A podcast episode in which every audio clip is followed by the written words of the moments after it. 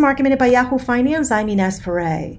The market's in the green today, and oil is rebounding after steep declines over the last couple of days. WTI today is up more than 14%. Brent futures are up more than 6%.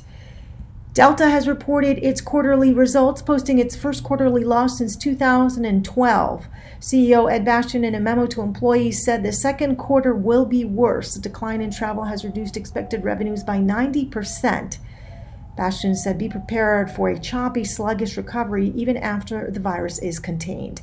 And AT&T posted adjusted earnings of 84 cents a share for its latest quarter on revenue of 42.8 billion. That was down from the same quarter a year ago.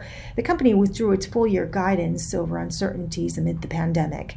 For more market minute news, head to yahoofinance.com.